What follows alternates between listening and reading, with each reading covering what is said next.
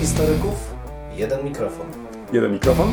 Dwóch historyków? No nie, ale to znowuż mi wszedłeś w paradę. No tak zazwyczaj się dzieje. Profesor Krzysztof Równiewicz. Profesor Przemysław Wiszewski. Próbujemy nagrywać to, co nas ciekawi, to, co nas kręci, ale zawsze w kontekście historii. No niestety, takie już mamy, że tylko o historii, chociaż czy zawsze na poważnie? No nie zawsze, a przede wszystkim historia to cały świat. To nie tylko to, co minęło, ale też to, co jest teraz. Chcemy pokazać, że w historii można poznawać się w różny sposób. Zdecydowanie w różny sposób i nawet można się nią bawić. Państwo wszyscy widzą, że się uśmiechamy, więc my się też bawimy nieźle. Bardzo dobrze. Dwóch Liczymy historyków, jeden mikrofon. Jeden mikrofon? Dwóch historyków. Kto zaczyna? Ja myślę, że kolega, bo kolega tu się bardzo dobrze przygotował, tak jest bardzo przygotowany, proszę Państwa. Czy kolega od czasu do czasu ogląda seriale No telewizyjne? pewnie, że tak. Czy w takim razie trafiłeś na serial mm, albo, mm, jak wolisz, komedię kryminalną na Disneyu Zbrodnie po sąsiedzku? No nie.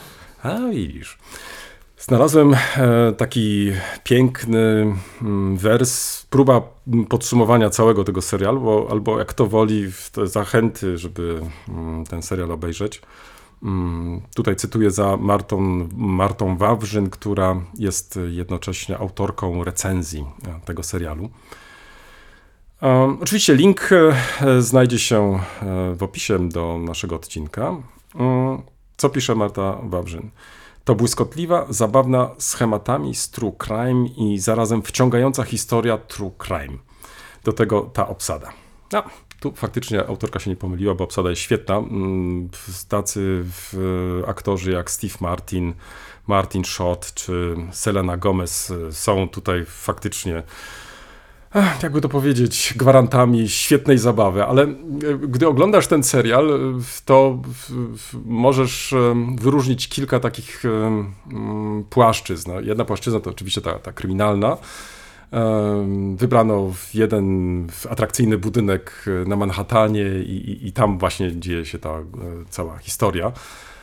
To jest jeden wątek. Nie będę dalej opowiadać, bo nie chcę zdradzić e, całej fabuły. Drugi wątek to jest ten taki, bym powiedział, mm, prześmiewczy, to znaczy e, w krzywym zwierciadle pokazane są różne wady Nowojorczyków i to jest kapitalnie oddane. Jest jeszcze inna płaszczyzna, nazwijmy ją może trzecią, taka, która mnie szczególnie zainteresowała, ponieważ naszych trzech bohaterów, e, a teraz nie podam właściwymi nazwiskami, tylko ja nazwiskami osób, czy też imionami, które pojawiają się w tym serialu. E, Charlesa Haddena, w Oliviera i Mabel, mm, to mm, postanowili z różnych powodów mm, tworzyć podcast. E, I w ten sposób e, nawiązali do bardzo modnego dzisiaj w Stanach Zjednoczonych trendu tworzenia podcastów, za które można zarobić pieniądze. E, I oglądałem ten serial także i z, z tego punktu widzenia trochę zazdrością. To znaczy, e, przy czym e, od razu trzeba powiedzieć, nasi bohaterowie rozpoczynają ten podcast od zera. Nie bardzo wiedzą, jak się do tego zabrać. Chcą oczywiście zarabiać duże pieniądze. Ale potrafią opowiadać. I to jest właśnie to, coś strasznie mi się spodobało, więc można powiedzieć, z odcinka na odcinek zyskują nowych słuchaczy i słuchaczki. Wyobraź sobie, nawet dochodzi do takiej sytuacji, że przed tym budynkiem, gdzie, w, w, który dotyczy tej całej historii, pojawiają się już fani. To znaczy nawet e, w, z kocykami, nawet z, z fotelikami. Mają nawet i plakaty, gdzie zadają pytania, co dalej i tak dalej wiesz, przez chwilę zacząłem się zastanawiać, hmm, dlaczego dwóch historyków, jeden mikrofon nie ma takiego odzewu? Dlaczego przed e, tymi miejscami, gdzie nagrywamy, nie zbierają się nasze fanki nasi fani? Co musimy zrobić, proszę Państwa, żeby zwiększyć tą naszą słyszalność? E, Jedno chyba muszę podkreślić. e, Tak, my nie pobieramy żadnych pieniędzy, to znaczy robimy to wszystko za darmo. Czy potrafimy opowiadać historię? Staramy się, a może tak? E, Czy, czy was zanudzamy? No, ciężko mi powiedzieć, no bo życzylibyśmy sobie jednak, jakby nie patrzeć, e, trochę No nie wiem, czy mogę tutaj ponownie zaapelować, jak to zrobiliśmy w ostatnich naszych odcinkach. Piszcie Państwo do nas. I nie piszcie tylko do mnie, tylko piszcie też do kolegi. E, Nasz ostatni odcinek, zwłaszcza opowieści kolegi w, mm, w części Nowinki, Starowinki, spotkały się z takim żywym odzewem. Nie wiem dlaczego ja. Ja przecież tych historii nie opowiadałem. To kolega jest winien. To on odpowiadał te, opowiadał te historie. Ale to ja dostałem e, w, w reakcję. To, to ja miałem koledze przekazać gratulacje, że temat podjęty przez niego wywołał spore zamieszanie, zainteresowanie, pojawiły się nowe pytania. No i to jest to, na czym nam zależy. To znaczy, żeby wywoływać jakieś te pytania, pobudzać, może trochę czasami polaryzować, jeżeli to nam się jakoś uda. No Ale wracam do tego serialu. Jeszcze raz, kryminalna komedia, zbrodnie po sąsiedzku. Oglądałem ten serial także pod kątem em, tego, jak ewentualnie poprawić nasz podcast. No, nie ukrywam, że w Stanach Zjednoczonych to jest chyba wszystko jakoś tak lepiej zorganizowane, jakoś tak e, może w, w, trzeba bardziej się postarać, może, może jeszcze ciekawsze historie wymyślać. No, mu, mu, muszę się nad tym zastanowić, ale oddaję teraz głos koledze, bo już wystarczająco dużo na początek opowiedziałem, e, pytając go, albo zadając to pytanie, czy ogląda seriale. No.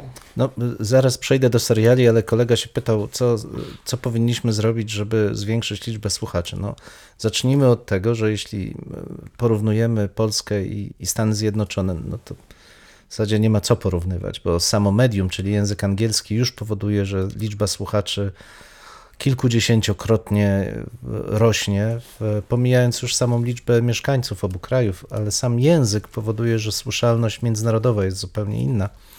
Ale jeśli myślimy o języku polskim i Polakach, let's talk about sex, baby. I to myślę, że spowodowałoby ten żywy odzew, o którym wspomniałeś. Sex sells, stare hasło, troszkę tu z Ale czym tłumaczy, oka. że to do mnie się zwracają w tej sprawie słuchacze Ale ja od i dawna, od dawna utrzymuję, od dawna utrzymuję, że ty jesteś i przystojniejszy, i głos głębszy, bardziej od seksowny. To są Ach, wszystko takie ach. atuty, którymi ja w ogóle nie zamierzam Ach, nawet konkurować. ach. Ja tam sobie przycupuję na Proszę zydelku i państwa. robię swoje. Także luz. Ale jeżeli No, chodzi kolega o... cię bez skarpetek przed Tak, bez skarpetek, w sandałach, wiadomo. To jest całkowity luz. Bezdomność. W każdym razie, wracając do seriali, proszę Państwa, to jeżeli tak na, y, w tej naszej rozbiegówce o nich wspominamy, kapitalny serial historyczny w jakimś sensie dotyczący y, lat 70. Stany Zjednoczone Minx. Minx. Szczerze polecam, krótko, chyba 6-7 odcinków jest, ale dotyczy powstawania pierwszego magazynu erotycznego dla kobiet. I y, wspaniały przekrój społeczno-obyczajowy lat 70., tej rewolucji, która wówczas zachodziła, bo my kojarzymy raczej z latami 60., ale de facto ta rewolucja utrwala się w latach 70. i kapitalne pokazanie podwójnych standardów dla kobiet i dla mężczyzn, coś e, nawet dzisiaj stale obecne w naszej kulturze, co wypada kobiecie, co nie wypada kobiecie. Absolutnie świetnie pokazane i to skupienie na seksie gdzieś tam na marginesie jest, ale ja oglądałem to przede wszystkim przez pryzmat właśnie relacji społecznych. Absolutnie świetny i moim zdaniem doskonale pasujący do dzisiejszej sytuacji w Polsce serial Minx. Serdecznie e, polecam. Już wcześniej było słychać e, rozpakowywanie naszego dzwonka, także wszystkich tych, którzy to zauważyli, przepraszam. Ale mm, przechodzimy do następnej części. Mm, nowinki, starowinki. Kolego. A ja zaczynam, tak? Tak, Dobrze. ja myślę, że ty zacznij, tak. tak. Dobrze, skoro ja mam zacząć, to e, ja zacznę krótko e, o Portland. Portland. Takie Czyli miasto. Tak pozostajemy tak jakoś... Tak, w Stanach Zjednoczonych tak jakoś przyszło. Co mnie uderzyło, to że miasta w Stanach Zjednoczonych są bogatsze w przydomki niż nasze miasta. Mhm. No bo Wrocław jaki ma przydomek? Mm, No ale... No byś- właśnie, dokładnie taka odpowiedź. No właśnie Wrocław to Wrocław, nie? No Wrocław, może... No Bresław na No ale, przykład. ale ty mówisz o nazwach w różnych Nazwach, językach, ale przydomek w języku Ale nie, no polskim. Bresław? Nie, no, Miasto to jest, spotkań. No, no tak, ale, ale Bresław to przecież jest... e, pomysł naszego, jednego z naszych profesorów, dzisiaj już emerytowanych, Andrzeja Zawady, żeby połączyć te dwie nazwy Breslau i w- Wrocław, ten taki piękny zlepek No, ale to chyba się nie Bresław. przyjęło, No niestety nie nie, przyjęło. się, tak. To ja bym powiedział nawet, że to mało oryginalne w tym sensie, że w języku hiszpańskim i też w katalońskim jest Breslavia. Mm, Tak, to tak. To Ale też zobacz, podobnie jest po włosku. Tak, tak, no bo to jest ten cały habsburski Tak, tak, krąg, prawda? No dobra, ale wracając tutaj do, do miasta y, Portland, y, no zdecydowanie, zresztą jak wiele innych miast y, amerykańskich, dużo bardziej innowacyjne, jeśli chodzi o swoje nazwy. Ponieważ miasto leży w tak zwanym pasie drewna e, w Stanach Zjednoczonych, dzisiaj mówi się o pasie trocin już tylko, bo kiedyś ten obszar słynął z stan Oregon, ten obszar słynął z e, wycinki drzew, e, z całego przemysłu drzewnego. Teraz drzew praktycznie nie ma, w każdym razie niewiele z nich się wykorzystuje w tym celu, chociaż oczywiście stan dalej jest mocno zalesiony. Um, tak jak był kiedyś pas stali, a potem został pas rdzy tylko ze względu na przemianę ekonomiczną, tak i tutaj w, na zachodzie Stanów Zjednoczonych ten kryzys też jest e, widoczny. Ale Portland, wspominam o tym dlatego, że ze względu właśnie na tą przeszłość drwalows, drwalowską, drwal, no w każdym razie związaną z drwalami, nazywa się czasami Stamp City, czyli miasto pieńków.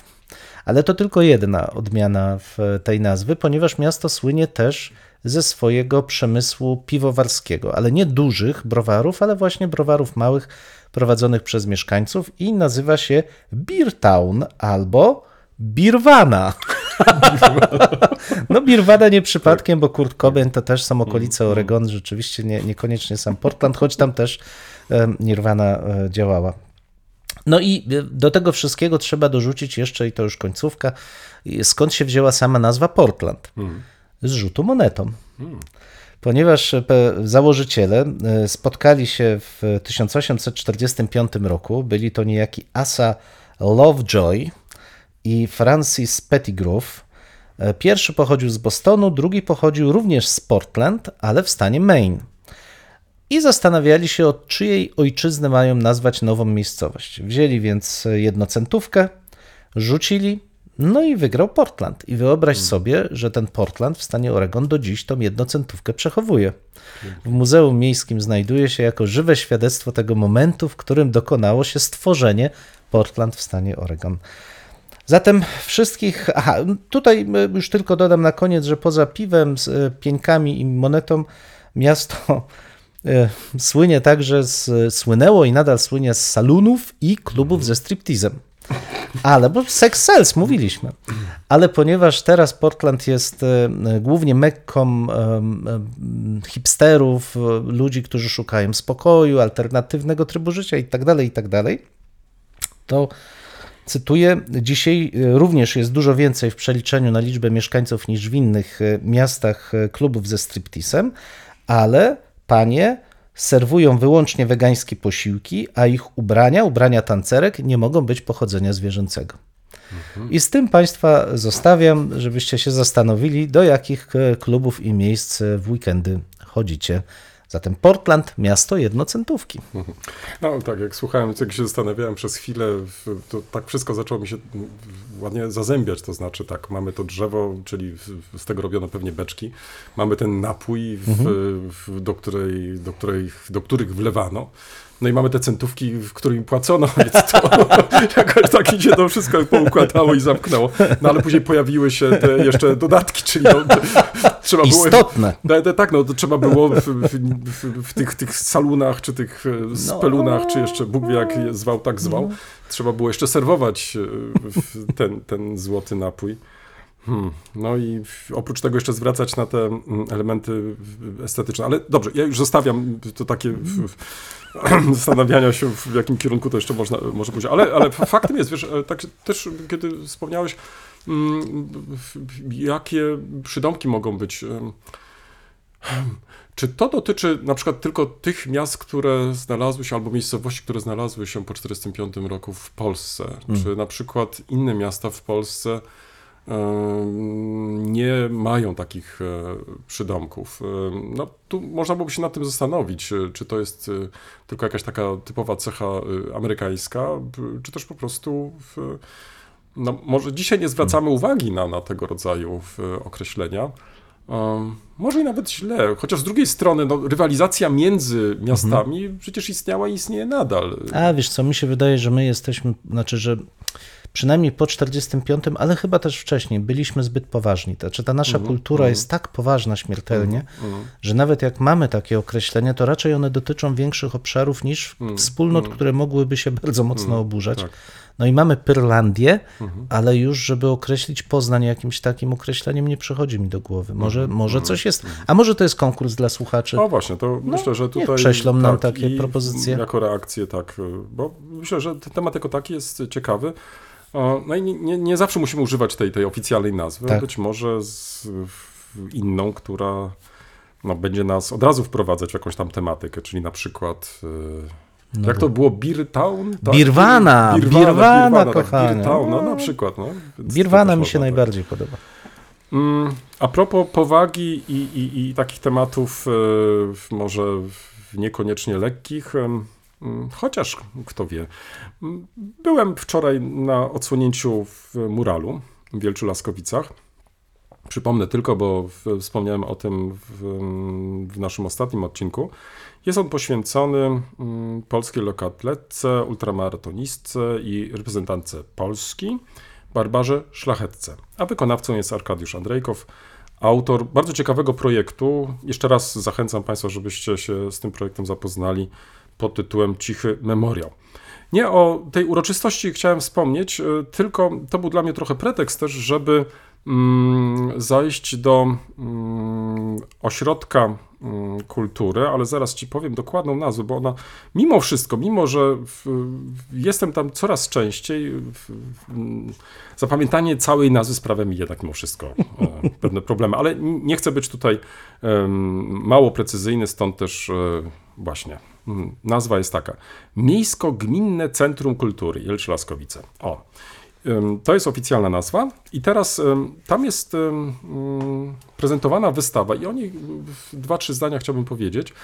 Ym, Mianowicie wystawa pod tytułem Śladami polskości na XIX-wiecznej ziemi laskowickiej. I znajdziesz na tej wystawie bardzo ciekawe prace, które wykonano w ramach różnych warsztatów w ostatnich e, miesiącach i na tej wystawie zaprezentowano efekty tych e, właśnie prac, więc e, znajdziesz tam różne motywy, e, postacie, budynki ważne dla miasta, dla regionu itd., itd. Ale to, co mnie zaczęło zastanawiać, kiedy tak oglądałem sobie tą wystawę, to mm, zwrócenie uwagi na, na ten element śladami polskości, to znaczy um, no, z tym nie ukrywam, mam pewien problem. To znaczy, mm, czy można mówić o polskości, jeżeli tak naprawdę mamy na uwadze pojedyncze osoby? Czasami jeszcze w, opisach znalazłem dodatkowo o tym projekcie, że przecież e, na cmentarzach można spotkać jeszcze polsko brzmiące nazwiska i tak dalej, i tak dalej. E, I, I to ma być też dowodem tej polskości. To wszystko prawda, to znaczy, ja- nie chcę być też źle zrozumiany, to znaczy, y, w, chyba najdłużej utrzymują się nazwiska. I teraz, czy w, w przypadku tych konkretnych osób, które zostały tam pochowane, możemy mówić, że to byli Polacy? No, myślę, że to należałoby sprawdzić, to dokładnie sprawdzić. Teraz zastanawiam się, co to oznacza dla historii regionalnej, to znaczy, czy e, taki projekt, który oczywiście jest częścią większego projektu, czy on nie doprowadzi do trochę takiej dziwnej sytuacji, że będziemy teraz badać ślady polskości, a równocześnie zapomnimy o samym regionie jako takim, to znaczy, że ten region ma jednak bardzo złożoną historię, że byli tacy i tacy, budowali tacy i inni, i tak dalej, i tak dalej. I te wszystkie nasze takie działania, nazwę to w ten sposób, w ramach tak, tak zwanej regionalistyki e, otwartej, no, no praktycznie nie mają sensu. To znaczy, w, mam wręcz nawet wrażenie, że mm, oby to mm, może, może idę za daleko w tych, tych, tych moich rozważaniach. e, Dlatego jestem tutaj nadal ostrożny. bo nie chciałbym to potraktować jako pewien trend, y, z którym dzisiaj jesteśmy konfrontowani, ale mia miałem wrażenie, że w ramach tego otwartego regionalizmu udało nam się mm, jednak e, zmienić trochę nasze patrzenie na e, historię regionu, na postrzeganie poszczególnych miast, zwłaszcza takich, które i też regionów, które mają bardzo złożoną historię, bardzo skomplikowaną, a niekoniecznie widzenie tego przez pryzmat historii narodowej, bo wydaje mi się i myślę, że tutaj chyba jesteśmy zgodni, że jest to jednak znaczące ograniczenie. Mm, I ja, jeśli mogę tylko wtrącić, to wiesz, to moim zdaniem wynika z nawet nie to, czy mamy przyswojoną, czy nie, tą wielowymiarowo-świetniczną regionu, ale z takiej tendencji, która rzeczywiście w ostatnich latach zwłaszcza nabiera na sile, mianowicie takiego podejścia esencjonalistycznego i ekskluzywistycznego w odniesieniu do identyfikacji. Znaczy zakłada się, że można być albo tylko, albo co najwyżej głównie Polakiem, tak. albo tylko lub co najwyżej głównie Ślązakiem, Wielkopol... Ale to jest bez sensu. Wszystkie badania regionalne, te, które prowadzimy, pokazują, że człowiek składa się z wielu wymiarów identyfikacji, tożsamości. Te tożsamości uaktywniają się w konkretnych momentach. Jest się Ślązakiem w momencie N, Wałbrzyszaninem w momencie Y, a Niemcem w momencie Z. I wymaganie, żeby każdy przypisał się sztywno do jednej identyfikacji jest absolutnie sztuczne i wynika tylko z potrzeb politycznych. W danym momencie ktoś potrzebuje stworzyć taki sztuczny byt złożony z tylko Polaków, albo tylko Ślązaków, albo tylko Wałbrzyszaninów. Tak nigdy nie jest. Ja uważam, że to, co powinno nam przyświecać, to uczulanie właśnie na dynamikę tego Tak. procesu tożsamościowego. Czyli y, na tą zmieniającą się historię w przestrzeni i czasie. I, i to dla mnie jest y, o wiele Mhm. ciekawsze niż tylko szukanie takich wartościujących albo takich elementów. em, em, Albo kategoryzacji, które, Mhm. które nie mają możliwości, albo z którymi nie możemy polemizować, no bo, Tak. bo jak tu polemizować? Ale, żeby dać przykład y, tego, mm, że i- i ta wystawa zachęciła mnie do tego, żeby sprawdzić jedną z postaci, której nie znałem dotąd. Wydaje mi się ciekawa, ale ona pokazuje też całą złożoność tej problematyki, o której przed chwilą wspomniałem, czy o której przez chwilę mm, rozmawialiśmy. Mianowicie, czy mówi ci nazwisko y, Simon Figuliusz? Nic mi nie mówi. Widzisz, mnie też nic nie mówił, e, stąd też e, w- to jest taki efekt aha, czyli dobrze byłoby sprawdzić, kto to w ogóle jest. I co się okazuje? Był to pastor ewangelicki i autor najstarszego pierwszego mszału napisanego w języku polskim. Nie miałem zielonego pojęcia. I teraz króciutko o tym e, Figuliuszu. Em, Znalazłem w, w, w internecie informacje o nim, chociaż one do końca nie są takie bardzo szczegółowe, ale zaraz powiem e, jeszcze coś e, więcej na ten temat. Mianowicie, mieszkał w Swojczycach, e, skąd przeniósł się do Laskowic, Laskowic, następnie pozostał pastorem do 1587 roku. Około 1573 roku ukończył on pracę nad pierwszym polskim mszałem, przynajmniej taka jest informacja. Był to dokument ręką piśmienny. Mszał zawiera mm, prawie 300 stron, na, którym, e, na których znalazły się listy apostolskie oraz cztery Ewangelie. I mm, to, co szczególnie się podkreśla, i tutaj do Ciebie pytanie jako do specjalisty, jak to interpretować? Na stronie, mm, czy na karcie 210 tego właśnie dokumentu znalazł się kolofon autora. I tutaj jest y, taki zapis.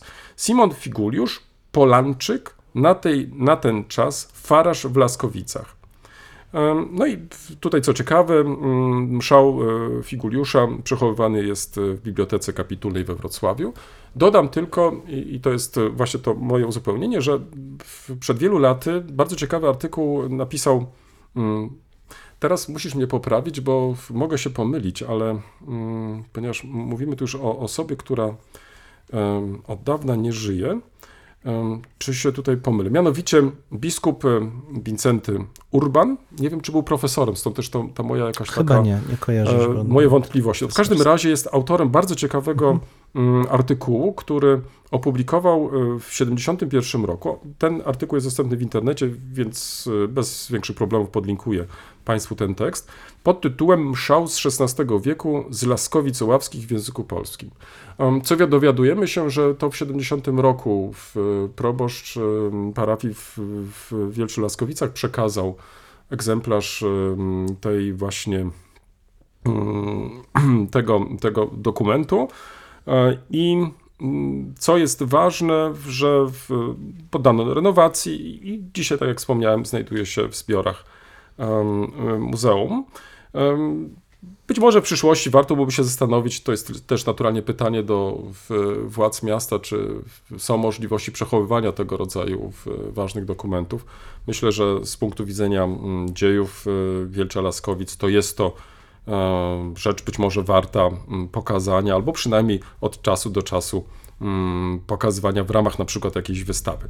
Ale czego się nie dowiaduję e, tak naprawdę ani w tych e, informacjach, które znalazłem w internecie, ale ani nawet też w tym e, przytoczonym przeze mnie tekście biskupa Urbana, no, kim był ten autor? To znaczy, w, czy, czy ja mogę w XVI wieku mówić, że to był Polak, że to był Niemiec, że to nie był tutejszy i tak dalej? No wprawdzie on się zapisał jako ten Polanczyk, ale czy to oznacza, że to był Polak? Wiesz, mam, mam z tym duży problem. To znaczy, nie wiem, czy my możemy tak narodowo e, w przypadku tego okresu tak jednoznacznie stwierdzać, że to był Polak, że to był Niemiec i tak dalej. Może warto ten problem jeszcze w, przywołać i przypomnieć. Czy wiesz, na pewno możemy mówić o przynależności etnicznej, etniczno-kulturowej, natomiast y, pojęcie narodu zawsze, zawsze budzi niepokój.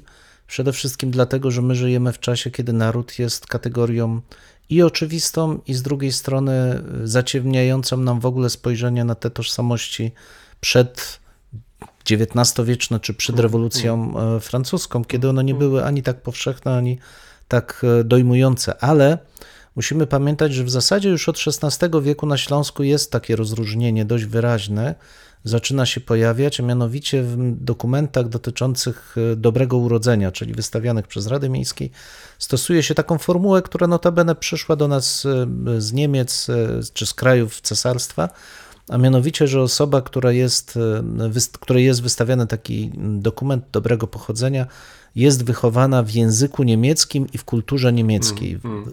Deutsche Zunge. W, i widać wyraźnie, że ta niemieckość zaczyna być pojmowana jako coś, jako pewna wspólnota kulturowa obejmująca duży i pozytywnie wartościowaną grupę, dużą i pozytywnie wartościowaną grupę ludzi, do której przynależy część, ale tylko część e, Ślązaków.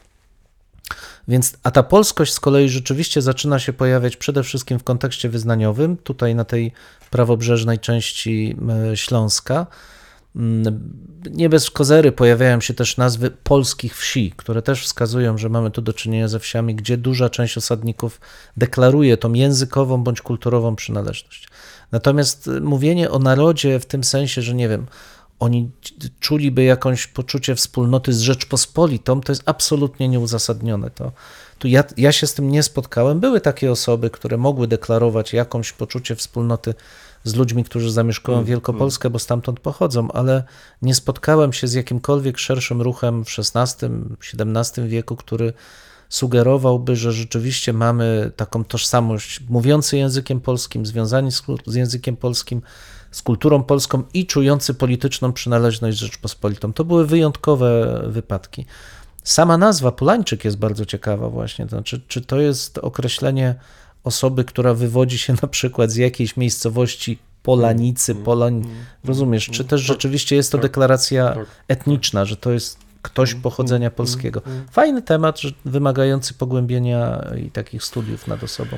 Także z tego też powodu myślę, że już abstrahując od, od e, tych wątpliwości, które się zrodziły w trakcie, kiedy oglądałem całą wystawę, to wydaje mi się, że e, jej fragmenty warte są na pewno e, w, większej uwagi, choćby z racji tego, że mamy do czynienia z, z osobami, które nie są takie jednoznaczne, to znaczy takie, które raz nie ukrywam, po raz pierwszy o nich usłyszałem, ale z kolei to było dla mnie dobrą okazją, żeby faktycznie mm, coś więcej dowiedzieć się na ich temat, a przy okazji, żeby także i podczas naszej rozmowy mm, raz jeszcze zastanowić się, co oznaczało bycie Polakiem w tym czasie i czy, tak jak słusznie zauważyłeś, e, jakie były związki tych właśnie osób, które na przykład e, mówiły gwarą śląską, która w, była jakimś tam zlepkiem różnych języków.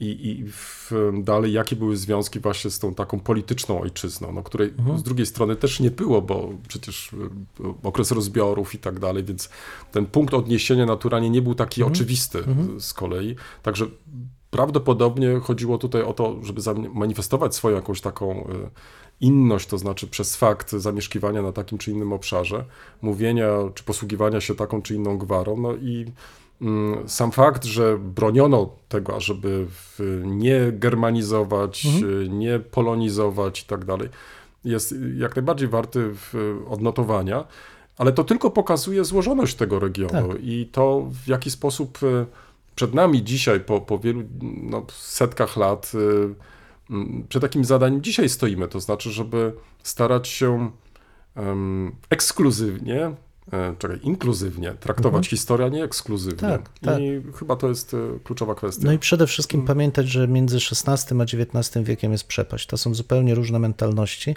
a XIX wiek, jeden z moich naprawdę ulubionych okresów rewolucyjnych w wielu miejscach, to jest też okres budowania właśnie tożsamości narodowej. Kosztem tożsamości regionalnych, bo dzisiaj widzimy region jako coś niższego, takiego trochę gorszego, mniejszego niż naród. Tymczasem pamiętajmy, że w Niemczech wybudowanie tożsamości narodowej niemieckiej, co wiesz najlepiej, Tak, tak. w XIX wieku to jest wielki projekt. Tam mimo wszystko, co widać do dzisiaj, bawarska, saska, nie wiem, turyńska tożsamość, to są zupełnie równoprawne do tej ogólnoniemieckiej, a przecież minęło już no, niedługo półtora wieku od Półtora momentu wieku, Tak. powstania e, cesarstwa. Przechodzimy do lektur. Mm, To może tym razem ja, jeśli pozwolisz, Proszę to, to bardzo. zacznę od y, kilku wskazówek bibliograficznych. Generalnie bardzo się cieszę, bo w ostatnim czasie ukazało się kilka ważnych y, publikacji, do których pewnie nieraz będę sięgać. Cieszę się, że zbliżają się też wakacje, bo są to w, w każdym przypadku bardzo obszerne publikacje. Mm, Pierwsza z nich to mm, publikacja Michaela Wilda. E, Niedawno profesor Wild przeszedł na emeryturę i ale zaraz o tym może. E, Chodzi o książkę e, w tłumaczeniu Przerwany okres albo Przerwany czas. Historia Niemiec 1918-1945. Um, dlaczego zwróciłem na nią uwagę? Nie tylko dlatego, że bardzo cenię profesora Wilda, ale też przy tej okazji chciałem zwrócić uwagę też na inną rzecz. Jest to jego opus magnum. To znaczy, profesor Wild od wielu y, dziesiątek lat zajmuje się problematyką III Rzeszy, e, historii Niemiec w pierwszej połowie XX wieku i książkę, którą teraz wydał, można potraktować jako podsumowanie jego rozważań, jego e, studiów, które w przyszłości drukował, nie tylko studiów, ale także i całych książek. Więc z tych też chociażby powodów em, warto po tą publikację sięgnąć.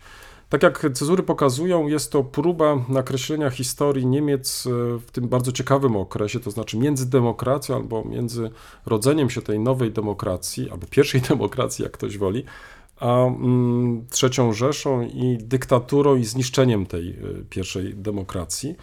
Ale nie byłoby to takie być może y, charakterystyczne dla Michaela Wilda, ponieważ bardzo dużo w tej jego historii jest y, historii społecznej. To jest jedna z ogromnych zalet tej publikacji, bo mm, co znajdziemy w tej książce?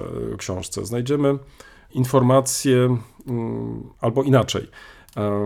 Autor zabiera nas e, na różne podwórka, do prywatnych domów, do koszar. Pozwala wypowiedzieć się współczesnym świadkom. Mm, Dalej, zarówno tym znanym, jak i tym nieznanym, czyli mamy to takie przenikanie się e, osób znanych z pierwszych stron gazet, które wypowiadały się też, ale też mamy e, osoby mniej znane lub też wcale nieznane, ale które odkrywa dla nas e, profesor Wild, pokazując zróżnicowanie tego społeczeństwa. To znaczy, żeby nie rozpatrywać tylko przez elity tej historii, tylko przez właśnie tą taką historię od góry, jakbyśmy to mogli określić, i od dołu. I to sprawia, że książka ta jest e, faktycznie bardzo ciekawą e, lekturą. I myślę, że mm, jest to książka, która też wyznacza pewien no, trend w badaniach nad historią Niemiec, to znaczy, żeby z jeszcze większą mm, może dbałością podchodzić do tych właśnie dotychczasowych świadectw, które przez historyków nie zawsze były e, wyzyskiwane, czyli coś, co w, moglibyśmy określić takich marginaliów, które tutaj urastają do jednego z głównych tematów. I to wydaje mi się jest bardzo cenne w tej książce. Zachęcam Państwa, żebyście sięgnęli do mm, tej publikacji. Moim zdaniem książka ta mm, warta jest tego. Być może warto byłoby zastanowić się też nad y, jej mm, tłumaczeniem, bo jest to praca faktycznie przełomowa i taka, która przez następne lata nie straci nic na aktualności. Ale mnie się bardzo podoba e, to, że w, do napisania tej książki profesor Wild uzyskał, z tego co pamiętam, długi e, urlop. Także miał ten komfort, że mógł e, poświęcić się tylko mm, pisaniu tej właśnie książki. Efekt e, możecie Państwo dzisiaj mm, poznać. Jeszcze raz, tym razem po niemiecku. Zerborstene Zeit Deutscher Geschichte 1918 bis 1945 Michael Wild, co w tłumaczeniu Przerwany czas, historia Niemiec 1918-1945. I druga książka, która moim zdaniem także, przynajmniej mam taką nadzieję, jeśli nie w Niemczech, to albo inaczej, jeżeli nie w Polsce, to przynajmniej w Niemczech e, będzie dyskutowana. W tych dniach ukazała się nowa historia Polski po niemiecku i obejmuje okres, co jest ważne, e, lata 1939-1900, e, przepraszam, 2015. Autorami są profesorowie Andrzej Friszke i Antoni Dudek. To, co mnie zainteresowało, to przede wszystkim to, w jaki sposób ta książka jest zbudowana, bo myślę, że mm, już same cezury mogą nas e, trochę zaskoczyć. Generalnie jesteśmy przyzwyczajeni do traktowania historii Polski po II wojnie światowej i sporo publikacji faktycznie znajdziemy, które dotyczą tylko tego okresu po roku 1945, czyli gdzie autor czy autorzy zwracają nam uwagę na skutki II wojny światowej i tego, co mm, nastąpiło, dzieje Polski, Polaków w tym okresie, nazwijmy to umownie, komunistycznym. Jeżeli zdarzają się takie historie, które prowadzą nas aż do, aż do współczesności, to także i Trzecia Rzeczpospolita jest uwzględniona. Tu w tym przypadku autorzy mm, trochę zmienili e, cezury i myślę, że to wyszło też dobrze e, w książce, ponieważ mm, jednym z takich okresów, który przynajmniej niektórzy tak twierdzą, ale, ale w, w, ja tylko przytoczę zdania, z którymi czasami się spotykam, że, że ten okres II wojny światowej, polityka niemiecka okupacyjna jest jednym ze słabiej znanych e, okresów w Niemczech e, w, albo przez Niemców i tak dalej, i tak dalej. No, to dobrze się stało, że w, swoją narrację w, autorzy rozpoczęli od roku 1939, czyli można byłoby to potraktować w ten sposób, że podobnie jak w, wcześniejsza publikacja, którą przedstawia Michaela Wilda, czyli em, autor nie poprzestał tylko na tym takim tradycyjnym ujęciu, czyli pokazaniu e, historii Niemiec tylko w okresie Republiki Weimarskiej albo tylko w e, okresie III Rzeszy, tylko mm, pokazał historię Niemiec w pierwszej połowie XX wieku, pokazując czy zwracając uwagi na dylematy, przed którymi Niemcy em, jako państwo, ale też Niemcy jako naród e, stawali mm, i mm, jakie tego były następnie skutki. Także już tylko mm, wspomnę te główne y, rozdziały, mianowicie zdobyta Polska, walcząca Polska, demokracja ludowa, stalinizm, mm, dalej rok 56, mała stabilizacja, e, konsum socjalizmus, czyli socjalizm e, konsumpcyjny, e, rewolucja Solidarności, od kontrrewolucji generałów do mm, okrągłego stołu i za tą część jest odpowiedzialny profesor Friszke. No, myślę, że z jednej strony można było potraktować to jako taki klasyczny układ, e, ale z drugiej strony wydaje mi się, że ponieważ jest to najnowsza historia mm, Polski, w, jaką właśnie czytelnik niemiecki dostaje do rąk, to może i dobrze, że jest to taki klasyczny układ, bo jest to mm, w porządku, próba jakiegoś takiego uporządkowania tej, tej, tej problematyki. Natomiast jeśli chodzi o ten okres po roku 89, za ten jest odpowiedzialny profesor e, Dudek. I teraz, e, jeśli chodzi o ten okres po 89 roku. No i teraz to jest tak, jak e, widzisz, człowiek się przygotowuje, a mm, Pan Bóg strony przewraca. tak, to znaczy jedna strona nie została wydrukowana, ale to nie ma najmniejszego problemu. Od tego mamy komputer i możemy mm, szybko, mm, szybko sprawdzić. I zaraz y, postaram się uzupełnić tą informację, tak żeby już zamknąć ten wątek. Mianowicie mm, profesor y, Dudek, tak jak wspomniałem, jest odpowiedzialny za tą część po roku 89. No i co ciekawe, mm, ten okres zamyka się y, datą 2015. Myślę, że także i tej cezury końcowej nie muszę tłumaczyć. Um, I rozdziały i układ i rozdziały są bardzo, bardzo podobne, mianowicie mm, Solidarność e, u władzy, dalej Lewica po raz pierwszy mm, zdobywa władzę, następnie mamy konsolidację obozu Solidarności, powrót Lewicy do władzy, następnie mm, bracia bliźniacy e, u władzy, e, następnie mm, drugi okres rządów Donalda Tuska, a następnie mm, to, co kończy e, tą część profesora Dudka, to jest podwójne zwycięstwo PiSu.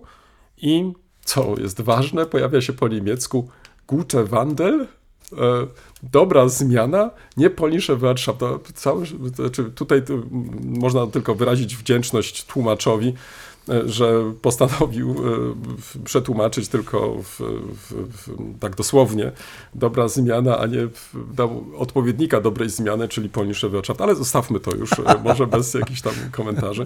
To, co wydaje mi się dla czytelnika niemieckiego, żeby to już zakończyć, e, ważne jest też mm, sięgnięcie po różne wskazówki bibliograficzne i tutaj obaj autorzy, profesor Friszke przedstawił dla swojego okresu te wskazówki, a z kolei profesor Dudek dla swojego. No jestem bardzo ciekaw, jaka będzie reakcja na tą publikację, czy będzie o niej głośno, czy będzie się o niej dyskutować. Ja bardzo bym sobie tego życzył, to znaczy sami autorzy są już e, gwarantami jakości. W, w pierwszym przypadku jeden z najbardziej znanych polskich historyków, w drugim przypadku jeden z najbardziej znanych historyków i politologów. Mnie się wydaje, że mm, to jest wystarczająca rekomendacja i się bardzo cieszę, że mm, coraz częściej drukuje się e, w Niemczech prace polskich historyków, to znaczy niekoniecznie takich, którzy zajmują się relacjami polsko-niemieckimi, może znają świetnie Niemcy, pewnie znają, ale w, biorąc pod uwagę publikacje obu profesorów, to Niemcy nie są ich przedmiotem badań. Co jest plusem i minusem, ale z drugiej strony wydaje mi się, że niemiecki czytelnik ma też możliwość wglądu do tego, o czym dyskutują polscy historycy, albo też e, jak widzą niektóre kwestie polscy historycy. Wydaje mi się, że to jest rzecz ważna, cenna i cieszę się, że taka publikacja jest teraz dostępna po niemiecku. Dodam e, tylko, że ukazała się ona mm, w prestiżowym wydawnictwie mm, Brilla i Schillinga w tym właśnie roku. Czyli przypomnę jeszcze raz, mm, Geschichte Polens e, z tymi latami 39-2015. Um, tłumaczenia oraz redakcji naukowej podjął się Bernard Wiaderny. Mm, Wiesz co, tak naprawdę powinienem chyba w tym miejscu już zakończyć, bo, bo tak rozmawiamy i rozmawiamy, ale tylko może, jeżeli pozwolisz, to zaanonsuję. Z pewnością Państwo zwrócili uwagę na tą serię, mianowicie od jakiegoś czasu ukazują się e, literackie przewodniki. Są one mm, dostępne po polsku i po niemiecku, choć nie wszystkie, ale zaraz o tym. Wydawcą jest Deutsches Kulturforum Östliches Europa. Um, ukazał się przewodnik, e, literacki przewodnik po Wrocławiu, ukazał się po Gdańsku, teraz ukazał się przewodnik po Górnym Śląsku, w planach jest o Dolnym Śląsku. Dlaczego wymieniam te przewodniki? Wymieniam je też między innymi dlatego, gdyż jest to bardzo ciekawa propozycja dla tych z Państwa, których nie zadowalają takie w- e, typowe, tradycyjne przewodniki, które nastawione są na to, żeby przedstawić jakieś główne informacje. Tutaj autor czy też autorzy są, m, może powiem w ten sposób, bardziej ambitni i starają nam się poprzez literaturę, poprzez mm, e, różnego rodzaju świadectwa literackie z różnych e, wieków e, poprowadzić nas przez każde z miast, ale także i regionów, co jest, wydaje mi się, bardzo ciekawe i bardzo ważne, zwłaszcza dla nas historyków, może nie zawsze zwracamy uwagę na mm, to, co robią y, nasze koleżanki, nasi koledzy literaturoznawcy, a robią kapitalne rzeczy i poprzez to, że mm, nawet zadali sobie ten trud i wyszukali nam te główne świadectwa, które znalazły się tutaj w tych publikacjach, to uważam, że to jest ogromna zaleta i dzięki ich pracy możemy też jako historycy uzupełnić sobie także i nasze opowieści o te właśnie różne historie. Zachęcam, polecam, chcę tylko anonsować, y, być może jak ukaże się um, literacki przewodnik po Dolnym Śląsku, to może więcej poświęcimy wtedy uwagi, bo sam jestem ciekaw, um, co tam się znajduje, jak e, um, autorka poradziła sobie e, z pokazaniem złożoności Dolnego Śląska. Z tego, co słyszałem, nie tylko uwzględni Dolny Śląsk, ale także i ziemię kłodzką, tak więc będzie zajmować się różnymi regionami z naszego punktu widzenia, ale tym bardziej, wydaje mi się, praca jest to warta uwagi i na pewno upowszechnienia. Co do tłumaczeń, to muszę niestety z przykrością zauważyć, że tylko jeden tom dotąd ukazał się po polsku. Mianowicie chodzi o przewodnik literacki Pietera Oliwiera Lywa, który jest poświęcony Gdańskowi. I tutaj trzeba przyznać, że Gdańsk faktycznie zadbał o to, ażeby ta bardzo mm, ciekawa publikacja ukazała się także e, po polsku. Natomiast pozostałe, na przykład Wrocław, dotąd y, nie ukazał się po polsku, podobnie nie ukazał się dotąd po polsku e, tom poświęcony Górnemu Śląskowi, więc wydawcy, to jest zachęta do Was. Wakacje się zbliżają. Y, Co roku właściwie mamy te wakacje. Myślę, że to jest inny sposób y, jednak zwiedzania miasta, e, zwłaszcza dla nas, dla osób, które chcą to miasto trochę inaczej też zwiedzić, y, poznać inne tematy, inne klimaty i tak dalej. To udostępnienie także po polsku wydaje mi się tutaj rzeczą ważną i kto wie, może warto się po prostu także i tym zainteresować. To, co należy podkreślić, to, to należy podkreślić nie tylko sam fakt wyszukania różnych tekstów, udostępnienia ich, ale także i bogata szata graficzna. Te książki są przepięknie wydane. Tak więc y, jeszcze raz może taki apel do naszych wydawców, zwróćcie na to uwagę, zainteresujcie się. Myślę, że mm, znajdą się czytelnicy, e, którzy zechcą zakupić te przewodniki. To może tyle z mojej strony.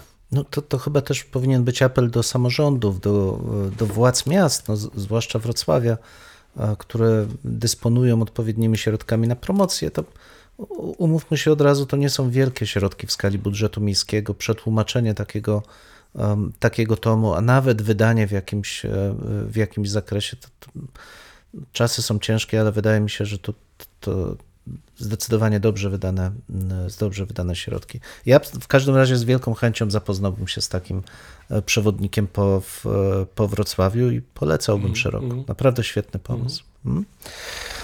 Dobrze, a ja dzisiaj w, e, odpowiadając na zainteresowanie zeszłotygodniowym, zeszłotygodniową do- powieścią, tak, tak, mnie, tak. Chciałem zaprezentować książkę, z której zaczerpnąłem te informacje. Daniela Wojtuckiego, Magia posthuma, procesy i egzekucje zmarłych na Śląsku i Morawach w XVI-XVIII wieku. Wydawnictwo Atut Wrocław 2022 rok. Praca powstała e, w wyniku realizacji grantu pięcioletniego, bodajże z 2017 roku.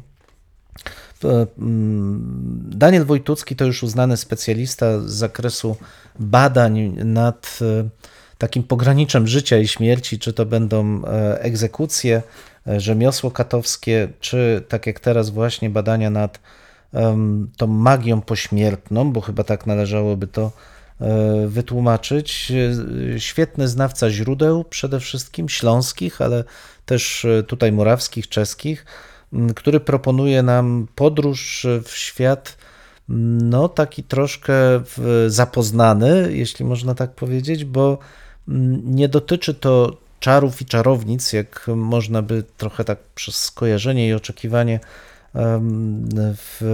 wyobrażać sobie, ale dość specyficznej e, dość specyficznego zakresu tej magii, czyli osób, które są tymi powracającymi po śmierci, a- ale co więcej, nie tylko powracającymi, ale jeszcze węższy zakres, tymi, którzy powracając szkodzą, a więc wszelkiego typu e, działania e, osób, które po śmierci starają się żywym e, uczynić e, krzywdę. No i mamy tutaj bardzo różne e, kategorie. e, Praca e, z, pewn- z pewnym żartem mógłbym powiedzieć do bólu naukowa, więc mamy tutaj bardzo liczne przypisy, sprawozdanie z stanu e, źródeł, ale one nie dominują. To znaczy mamy tu bardzo ładnie poukładane e, bardzo ładnie poukładaną tą część typowo e, źródłową, czyli sprawozdanie z terminologii, z procesów i egzekucji w sprawach magia posthuma w poszczególnych wiekach na terytoriach Śląsko i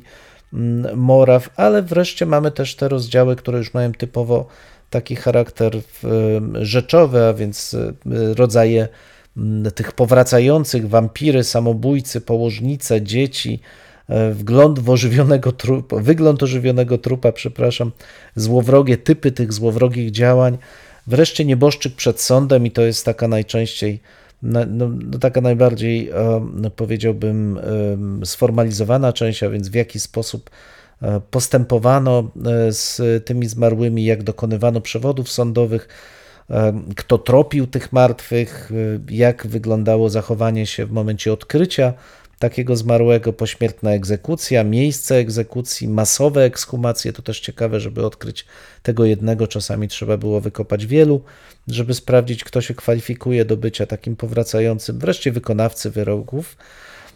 Dwa rozdziały dotyczą spraw szczególnych, e, czyli jeden pożeraczy własnego ciała i garderoby. To rzeczywiście jest ciekawa sytuacja, bo czasami zdarzało się, że ci zmarli powracający po odkryciu okazuje się, że nagle no właśnie zjedli czy to własny welon pośmiertny, czy część e, swojego ciała, co też było sygnałem, że rzeczywiście byli to e, czarownice czy czarownicy.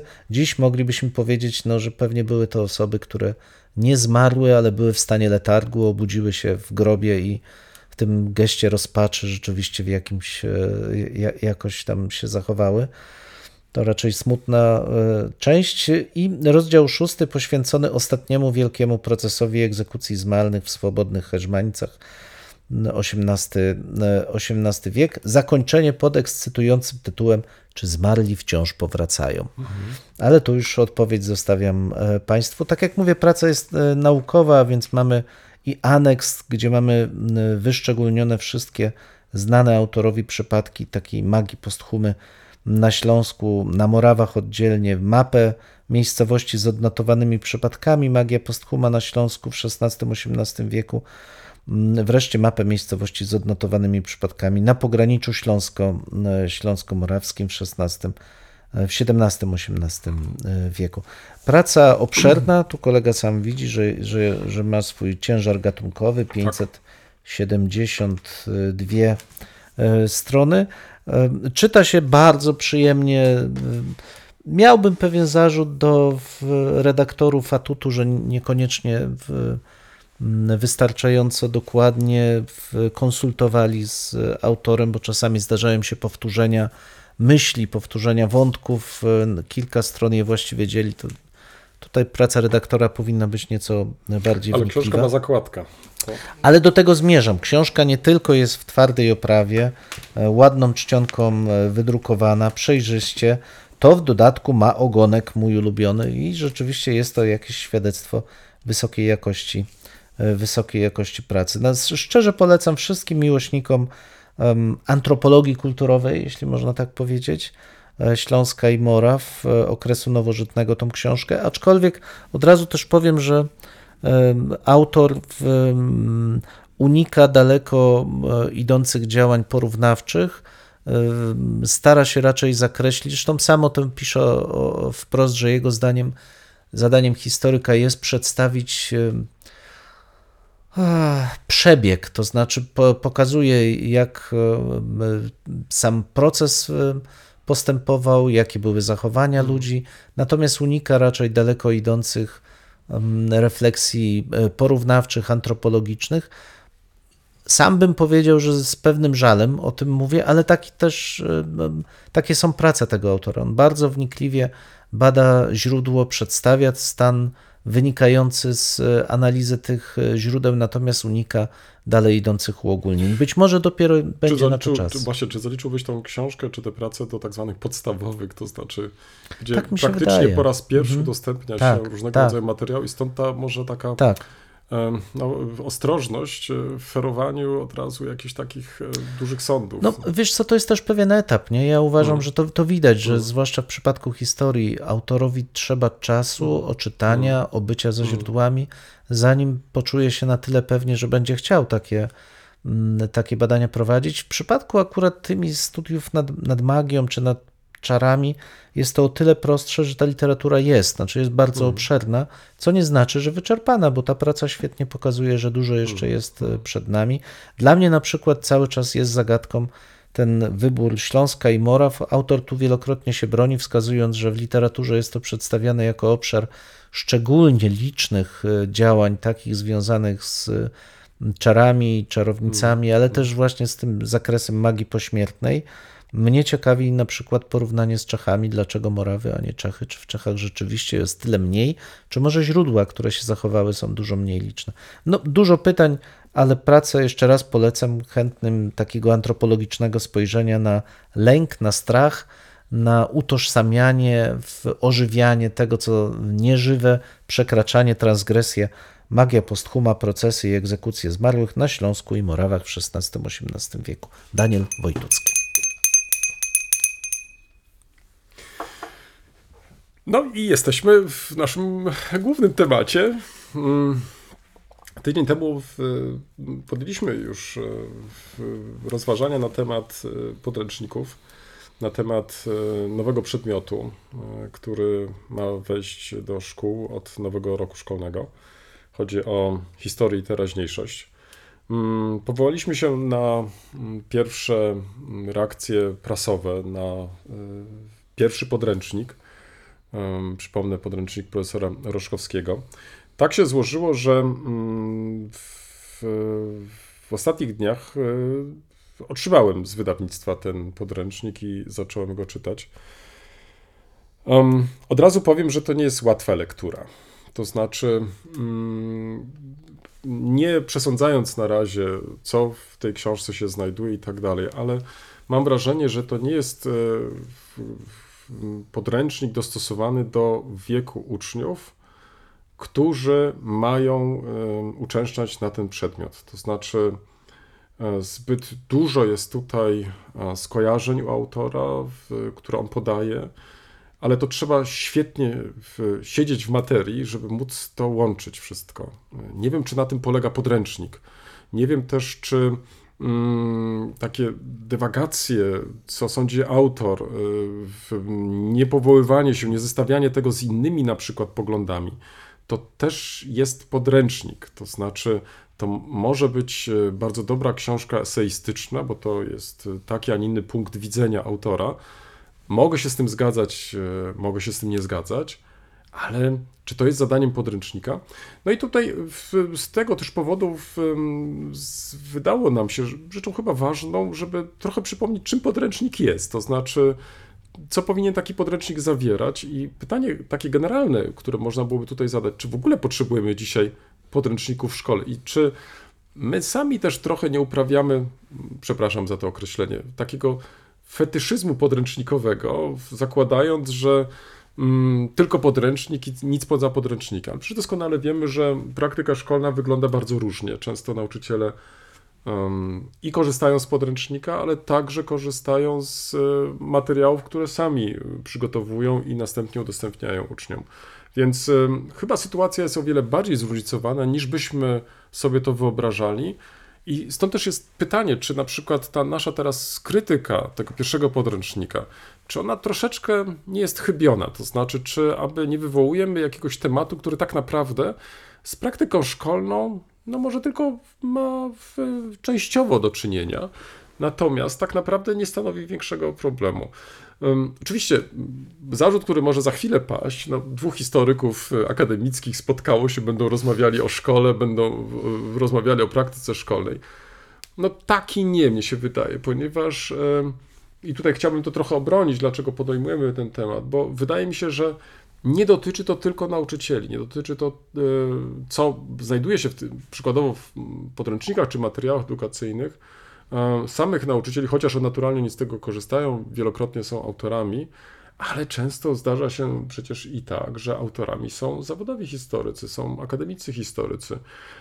I tu kolejne pytanie, które można byłoby sobie zadać, czy my po prostu nie mamy zbyt dużych oczekiwań jednak pod adresem naszego przedmiotu, w tym konkretnym przypadku historii, e, i może czy nie za dużo chcemy wrzucić naraz e, w, do takiego podręcznika, zakładając, że ten uczeń no, musi to wszystko poznać, a jeżeli pozna, no to będzie miał właściwie historię w jednym palcu. Nie wiem, czy to, to jest dobry sposób widzenia i podejścia, czy to nie jest już dawno przeszłość. Bardzo dużo ciekawych pytań postawiłeś, bo Ha, starałem się. starałeś się, tak, ale teraz trzeba znaleźć odpowiedź na nie. No, no to tak, tak po kolei. Ale, ale rzeczywiście, w, jakby starając się to uporządkować, no to zacznijmy od tego, że nie ma już czegoś takiego jak podręcznik obowiązkowy, że w, przynajmniej od lat 90., em, a od, wraz z kolejnymi reformami, nauczyciele dostawali coraz więcej swobody, jeśli chodzi o konstruowanie mm, własnych programów nauczania, bo nauczyciel dalej ma prawo, wręcz obowiązek, sam przygotować ten program nauczania dla siebie, dla zajęć, które on będzie prowadził.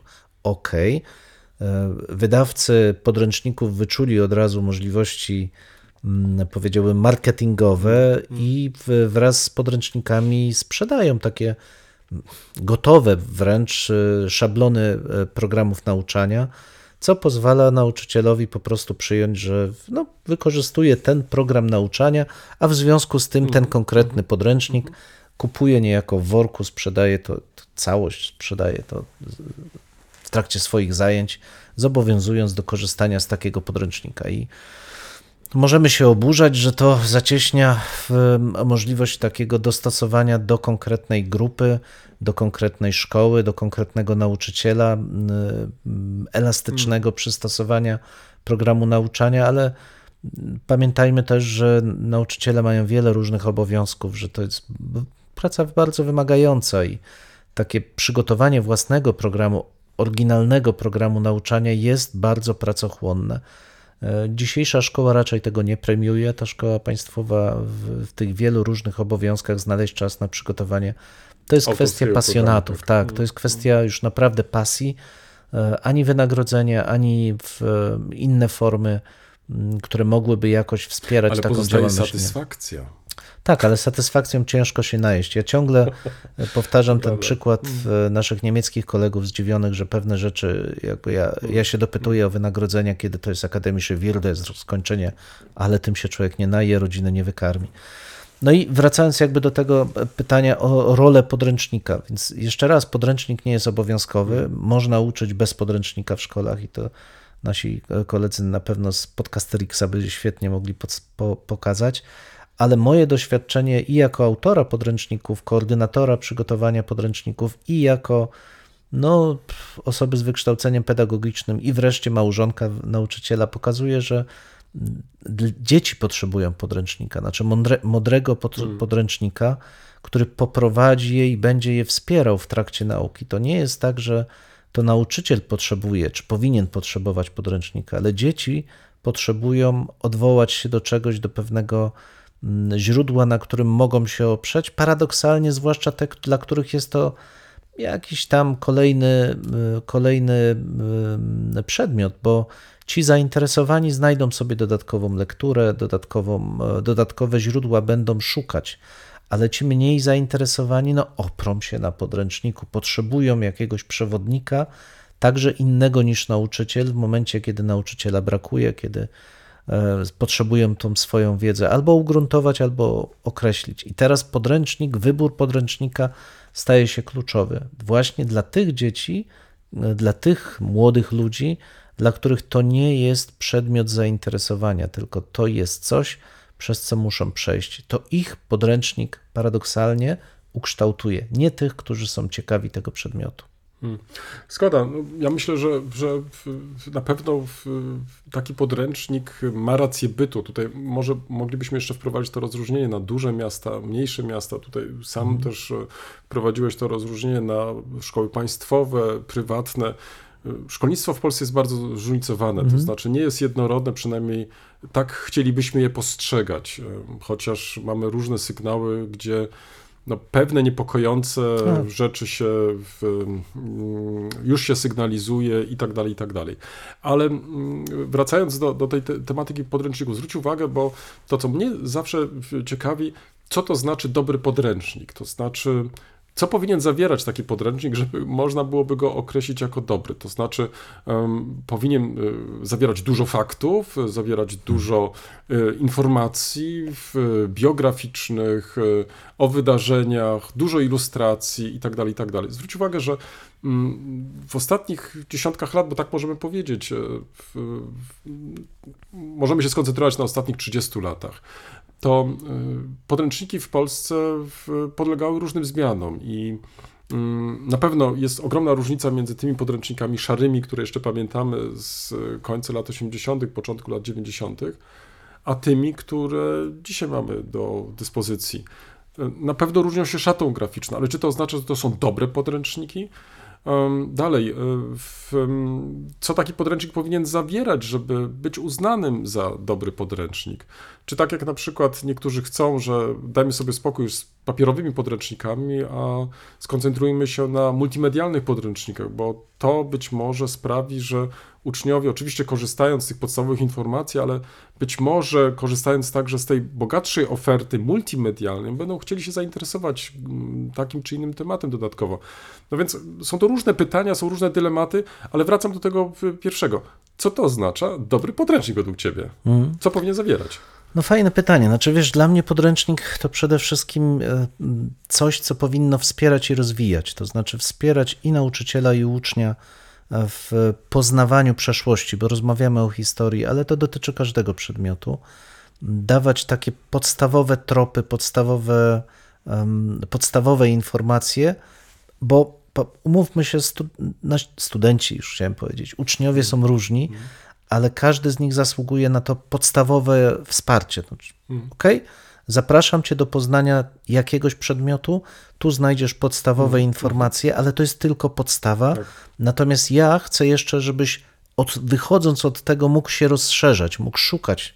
Więc nie ograniczam się, nie pokazuję ci tylko tej podstawowej informacji wspólnej, uzgodnionej z innymi, bo to jest pewien kanon, ale od tego kanonu chciałbym, żebyś sam zaczął swoje poszukiwania. No, Ale tu nie kończy się rola nauczyciela, to wręcz odwrotnie. Chyba nauczyciel zmienia tylko swoją rolę, to znaczy tutaj e, staje się przewodnikiem, e, czyli to, jak e, można rozszerzyć e, te, to zainteresowanie, w naszym konkretnym przypadku historią i tak dalej, i tak dalej. Czyli to nie jest też tak, że on go porzuca albo rzuca go na głęboką wodę, bo w, mnie się wydaje, że czasami jest też i tak, że nie zawsze uczniowie potrafią znaleźć, e, mm, no użyję tego określenia, partnera w nauczycielu, to znaczy, żeby nauczyciel nie poprzestał tylko na przekazaniu, nazwijmy to tak, e, tej podstawowej wiedzy, tylko żeby dostrzegł w uczniu, tak jak powiedziałeś, że mamy uczniów o różnych zainteresowaniach. To tak jak z naszymi studentami. Mamy studentów, którzy interesują się taką epoką, jeszcze innych studentów, którzy interesują się tylko jakimś tam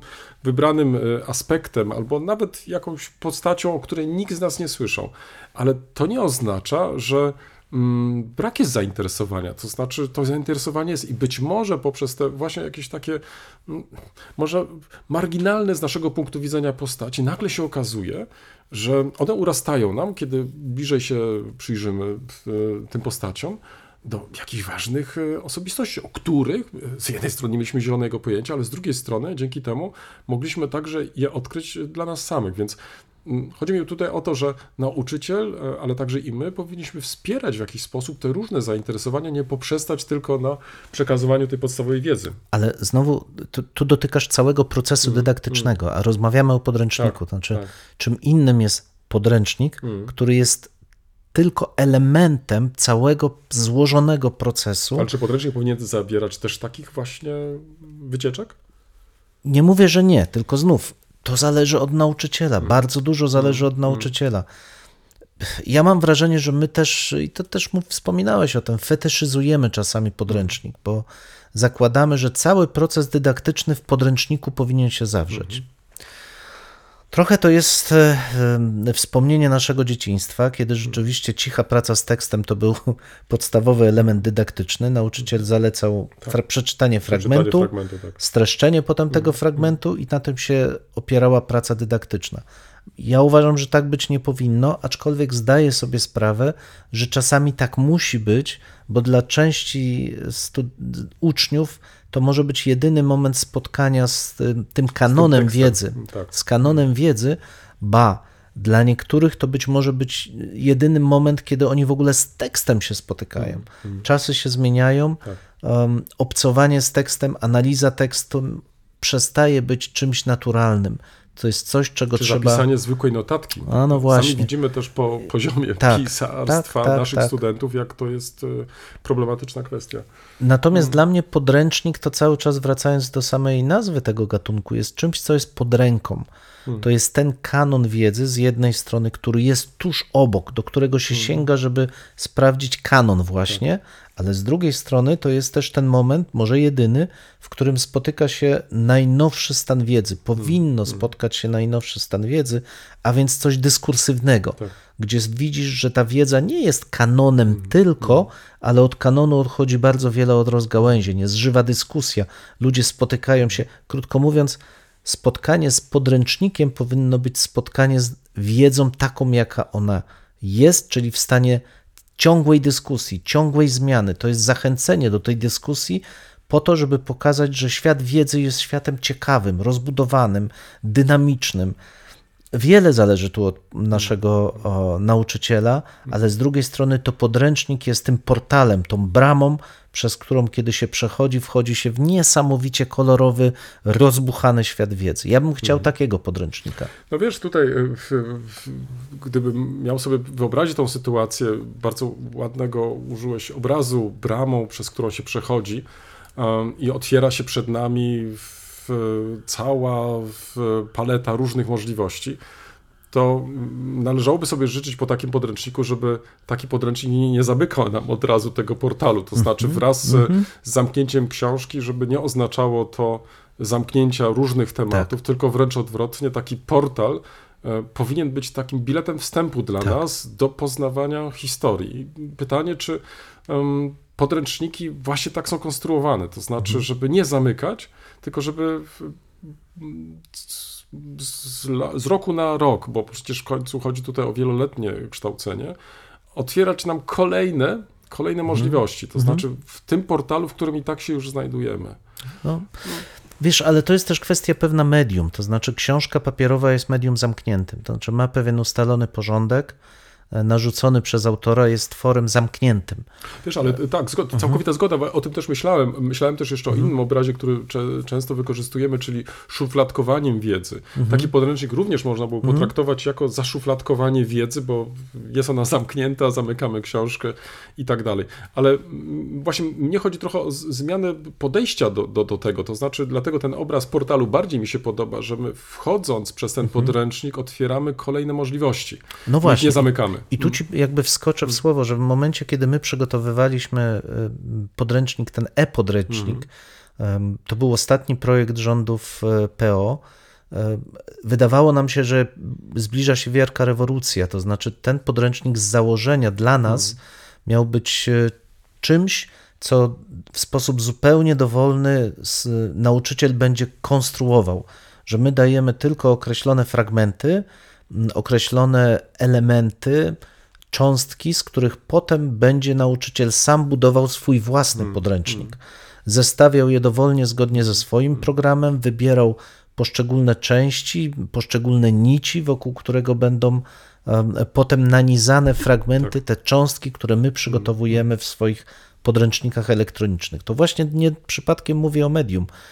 Elektroniczny podręcznik, ten, który dowolnie może potem być budowany przez nauczyciela, jest dużo, dużo bardziej swobodny, daje wiele więcej możliwości niż zamknięty drukowany, ale e, czasy się zmieniają. Ten konserwatywne podejście, e, takie kanoniczne, które każe szukać kanonu wiedzy, a nie kanonu wyobraźni, tego sposobu poszukiwania. Widzi w nauce coś zamkniętego, a nie coś otwartego zaczyna dominować. Ja się z tym nie zgadzam. Nauka jest wolna, jest swobodna, zachęca do myślenia, do poszukiwania, rzuca wyzwania Jest radosna. jest radosna. Gaia Scienza to jest wiedza radosna. Takiej powinniśmy chcieć e, nauki, takiej powinniśmy chcieć e, podręczników rozwijających, a nie zamykających. W tym miejscu stawiamy kropkę lub też jak kto woli kropkę na i. No, mamy nadzieję, że to nie jest koniec, że to jest początek Waszej dyskusji. Mam nadzieję, że Was zaciekawiliśmy. Prosimy o komentowanie naszych em, zmagań z historią. Poniżej zdjęcia jest wystarczająco dużo miejsca. I pamiętajcie, nie regulujcie odbiorników. No, my naprawdę tak brzmimy. E, tak, chociaż być może czasami e, może trzeba ściszyć. No może czasami ten nasz rechot tu się przydało wyciąć nawet. Dwóch historyków, Jeden mikrofon, jeden mikrofon. dwóch historyków. Dziękujemy.